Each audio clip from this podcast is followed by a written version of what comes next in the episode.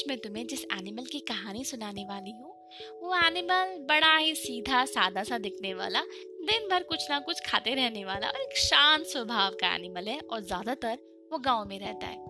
Guess करो, ये है बकरी यानी कि गोट। तो आज मैं तुम्हें गोट की कहानी सुनाने वाली हूँ।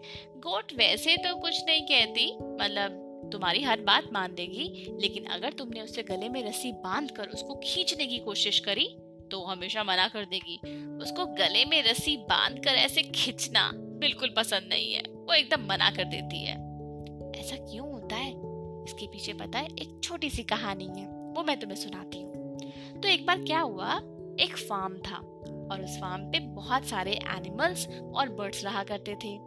उनको लगा कि हम में से किसी एक को राजा तो बनना चाहिए ताकि वो सारे बर्ड्स और एनिमल का ध्यान रख सके।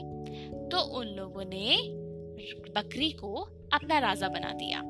अब बकरी जो भी कहती सब उसकी बात मानते थे। एक दिन बकरी ने सबको बुलाया और बोला कि मैंने कल रात एक सपना देखा और मुझे लगता है कि यहाँ पर पानी खत्म होने वाला है और खाना भी खत्म होने वाला है। ये बात सुन के सारे एनिमल्स और बर्ड्स टेंशन में आ गए। उन्होंने बोला, अब हम क्या करें? तो बकरी ने बोला, घबराओ नहीं, सबको जितना भी खाना मिलता है उसको मेरे पास ले आओ। मैं उस पूरे खाने को एक जगह पर रख दूंगी और फिर हम उसमें से थोड़ा थोड़ा खाना निकाल कर खाते रहेंगे ताकि हमारे पास खाना खत्म नहीं हो। और जिसने भी मेरी ये बात नहीं मानी उसके गले में रस्सी बांधकर मेरे पास ले आना और फिर हम इसको बात मनवा लेंगे, क्योंकि उसको राजा की बात तो माननी ही है। तो बकरी ने ये रूल बना दिया कि जो राजा की बात नहीं मानेगा उसके गले में रस्सी बांधकर राजा के पास लाया जाएगा और फिर उसका फैसला होगा। तो ऐसे दिन बीतते गए, कुछ महीने भी बीत गए।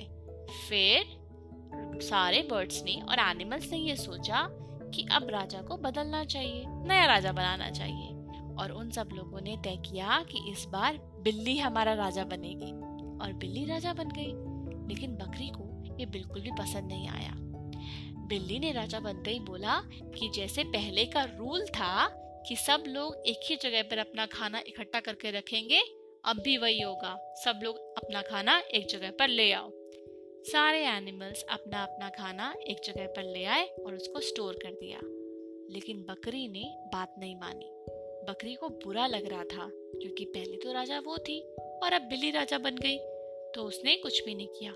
सारे एनिमल्स आपस में बातें करने लग गए कि ये क्या बात है, राजा की बात तो माननी चाहिए, बकरी बात क्यों नहीं मान रही है। और जब वो गुस्सा हुए तो उनमें से डॉग बोला, मैंने तो हमेशा इसकी मदद करी थी, जब ये राजा थी रात भर मैं जागता था इसके लिए। फिर भेड़ बोली, हाँ मैंने अपनी ऊन भी दी थी इसके बच्चे के लिए, जब ठंड लग रही थी उसको, तो भी हमारी बात नहीं मान रही। तो इतने में बिग बोला, बकरी जब राजा थी तो वो ये बोलती थी कि मैं बहुत खाता हूँ, पर मैं तो काम भी तो बहुत करता हूँ, देखो दिन भर मैं गड्ढे खोदता रहता हूँ।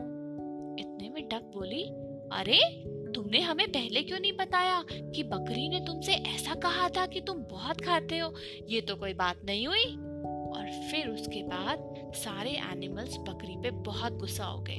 फिर एनिमल्स ने बोला, अब हमारा राजा बिल्ली है, जो भी हो इसका फैसला बिल्ली ही करेगी। और हाँ, जैसे पहले वाला रूल था ना कि जो राजा की बात नहीं मानेगा उसके गले में रस्सी बांधेंगे और उसको खींच के राजा के पास ले जाएंगे, बकरी के साथ भी हमें ऐसा ही करना पड़ेगा।